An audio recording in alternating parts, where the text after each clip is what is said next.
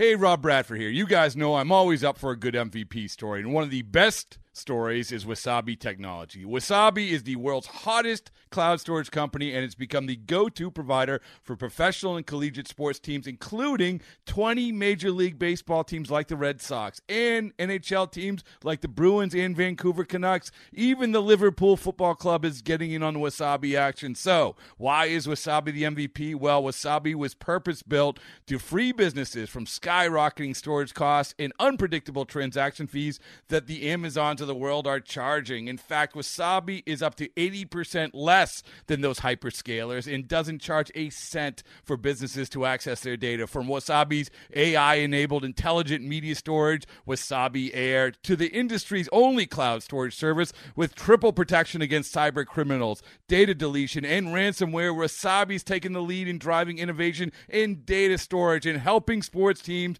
to unleash the power of their data. Wasabi, another Boston-based championship team.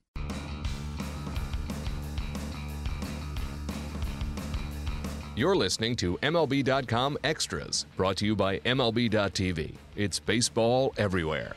Hey everyone, Tim McMaster here, along with our M L B dot com Yankees reporter Brian Hoke. First podcast of two thousand seventeen. Brian, Happy New Year. Happy New Year to you, Tim. Good to be back on you with you, with another year here. All right. Uh, I know you may have covered this a little bit with Matt Wehmeyer on the last podcast, but I want to get into the New Year's resolution. And every team should should have one, I think, in order to uh, have a successful next season. So when you look at this Yankees team in two thousand seventeen, what do they need to be committed to as far as a New Year's resolution?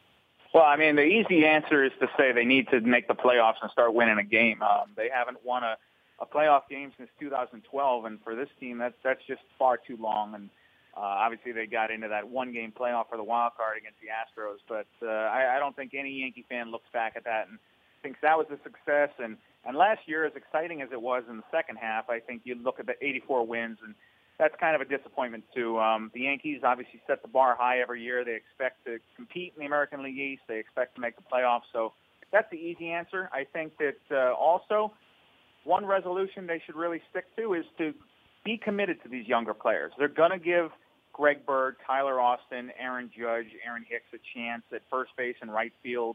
Uh, they're pretty committed in a lot of other spots on the position player side, but Uh, with Gary Sanchez behind the plate, um, there is a youth movement coming here, and they've got more on the come. Uh, I would say their resolution should be to stick to it. If, if you're really going to go all in on the kids and you believe in them, then you're going to have to ride out the growing pains, but uh, the rewards may be great in the end. So um, I, I think that if I'm the Yankees, I, I want to go with the kids. I want to stick with it, and I want to you know, ride the lows and the highs, and uh, I think they're going to come out better on the other end for it. Yeah, and you talk about all the young players on the way, and I know as far as M L B Pipeline dot com goes, their top one hundred prospects is going to be coming out before we know it, and the discussions going on of, of who ends up on that list. There's going to be a whole bunch of New York Yankees minor leaguers within that top one hundred, and it says a lot about what Brian Cashman and company have been able to do to bring in that young talent. And that brings us to another question, Brian, which is, The the overall philosophy of if you're going to get a little better for two thousand seventeen, and you hear the rumors about, you know, Jose Quintana and, and what adding a guy like that could do to this team. But if you're going to get Jose Quintana, you're going to have to give up some of these young chips. Yeah, and I'm, that's why I think Brian Cashman has been reluctant to do that. Um, you know, Cashman made an interesting comment this week in which he said the price of completing a trade is higher this year than it has been at any time in his tenure as general manager, and as you know, that dates back to nineteen ninety-eight. So I think that's quite a statement. I think the Yankees benefited from that in July when they cashed in guys like Andrew Miller and Aroldis Chapman and Carlos Beltran. They turned them into that prospect haul that they've got.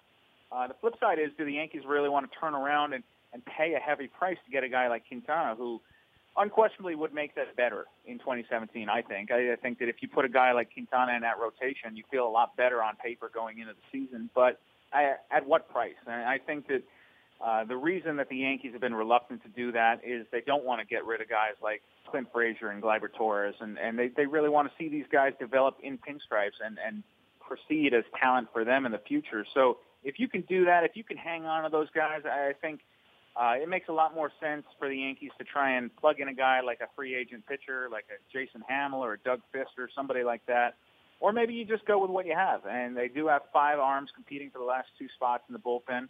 So I, I think that the Yankees, obviously, they look at that rotation. They know they need help there. But I think that the asking price to get a guy like Quintana is just too high right now. And if the White Sox really are insisting on getting something like they got from Boston for sale, uh, if I'm Brian Cashman, I pass too. Yeah, you bring up a good point of, of the fact that you look at what the Red Sox have done this offseason. Here's a team that had a fantastic farm system as well, and in the last basically twelve months, uh, maybe eighteen months, they've traded a, a lot of that talent. But when you look at the roster at the big league level right now, they're a team that a lot of people are saying is the favorite to win the American League. So it, there's definitely a, a thin line there, and a lot of those Red Sox prospects have made their way to Boston when you think about Betts and, and Benintendi and, and Bradley and all these guys, and, and are a factor with the Red Sox. So I think sure. the Yankees can certainly look at that, that rival up in Boston and see what can come from this young talent, and then eventually – you know, you can trade some of these guys as well, but maybe this isn't the time to do it. Maybe that's down the road a little bit. All right, well, one trade rumor is obviously around Jose Quintana and, and the possibility of adding that kind of pitching. I've also heard some little whispers about the Blue Jays being interested in Brett Gardner. Now, the Yankees are not a team that generally ever trades within the division, um, and certainly not a team in the Blue Jays that are a team that you expect that they would be competing with for a division title in, in twenty seventeen. Is there anything to that talk? Is there any way the Yankees would would deal Gardner to a team within div- the division? They've obviously not been willing to trade him to anyone over the last couple of years when we've heard all these rumors. Right. Yeah, I'm not surprised, to be honest with you. I think that uh, for a few years now, the Yankees have been listening on anything that makes sense with Gardner. Um, listening is not the same as getting a deal done, so at the winter meetings last month, Cashman was saying that he would have no problem trading Gardner to the Orioles if that's what it turned out to be. That was the rumor du jour then. Now you're hearing the Blue Jays, but uh, pretty much the same story. I think uh, that's a guy that you'd have to see eighteen, nineteen times every year in your division, and he could be a thorn in your side. But uh, if it made sense to the Yankees, is what Cashman said, if, if they got back what they needed, and uh, in the case of Gardner, I think if you were going to move him, you'd have to get a young, controllable starting pitcher. Um Look, if the Blue Jays were willing to give that up for Brett Gardner, who's coming off a, a Gold Glove year but a down offensive season, I'd be surprised. Um, but I think that uh, it's no surprise that his name has come up. Uh, I think that teams have been asking about Brett Gardner for a lot of years. I expect that to continue. Um, he's got an attractive contract, but uh, I, I think this may be a, a situation where it's more smoke and less fire. And uh, so. I, like I've said before, I won't be shocked if Brett Gardner walks into that clubhouse first day of spring training. I think that uh, it's Cashman's job to, to listen on everything that could or would make sense, but uh, ultimately I, I really do think, for the most part, this is going to be the roster you see in February and March. All right, we have about six weeks to go until spring training, until pitchers and catchers are, are reporting down to Tampa. Uh, we mentioned wanting to add a starter in, in one way or another, if possible. What are the other needs that this team still faces between now and the start of spring? Yeah, I think they're pretty much set on the position player side, assuming nobody gets hurt in spring training. So uh, I think that getting Matt Holliday to D H kind of solidifies that. He's going to hit in the heart of the lineup. I think that on the pitching side, as we mentioned, starting pitching would be great. Um, they feel good about the bullpen. You've got Chapman back now, that him and Betances in there, and Tyler Clippard, and possibly Adam Warren will be in the rotation. I mean, in the bullpen, depending on what happens with him competing for the rotation. So uh, the bullpen's pretty set too. I think that uh, the one area you might want to look at, uh, they might go after a left-handed reliever. Uh, there are guys like Boone Logan and Jerry Blevins out there, and I don't know if they really excite you. Um, are they a significant upgrade over what the Yankees already have, and a guy like, say, Tommy Lane? Um, and Lane pitched pretty well down the stretch for them in, in the second half of last year. So I think they could go forward with that. I think uh, you're going to see them continue to make some minor league signings. Ruben Tejada is going to come into camp. Uh, he'll he'll be competing for a backup infield job. You're going to see some of that going on. But uh, for the most part, I, I really do believe them at face value when they say with Chapman and Holliday, those may be their two major moves of the offseason, and you, you just go forward with the kids. I have one more question for you, Brian. It's about those kids and just the – you mentioned uh, as far as New Year's resolutions and, and being willing to commit to the kids and, and see what they have in these kids come the twenty seventeen season. What about when things don't go well for the kids and maybe you start to hear a boo here or there in Yankee Stadium? Um, is that something that this team has to kind of prepare itself for, or this front office to say, hey, you know what, if if there are some growing pains here, we have to be willing to to deal with that and and take the hit and maybe hear a few boo birds at Yankee Stadium, knowing that a few growing pains now could help these kids down the road. Yeah, I think it's kind of like a high-risk, high-reward thing. And, uh, you know, look, Aaron Judge struck out in fifty percent of his plate uh, at-bats at the end of last year. Uh, I mean, that that was unheard of. I think that, uh, obviously, that was a, a major league struggle. Tyler Austin had a couple nice moments and fizzled out. Luis Severino last year started the year in the rotation and kind of fell apart. He was terrible as a starter, pretty good as a reliever, and uh, I won't be shocked if he wins the number four job in spring training as a, uh, as a starting pitcher. So I, I think you're going to have these ups and downs with his team. I don't think Gary Sanchez is going to hit sixty-five or seventy home runs, but I could be wrong. We'll see. Uh, I, I think that uh, they're going to have to prepare for the possibility that things might not go perfectly. But I think when you put that collection of talent in the same room, you put them on the field, you give them a chance to mature.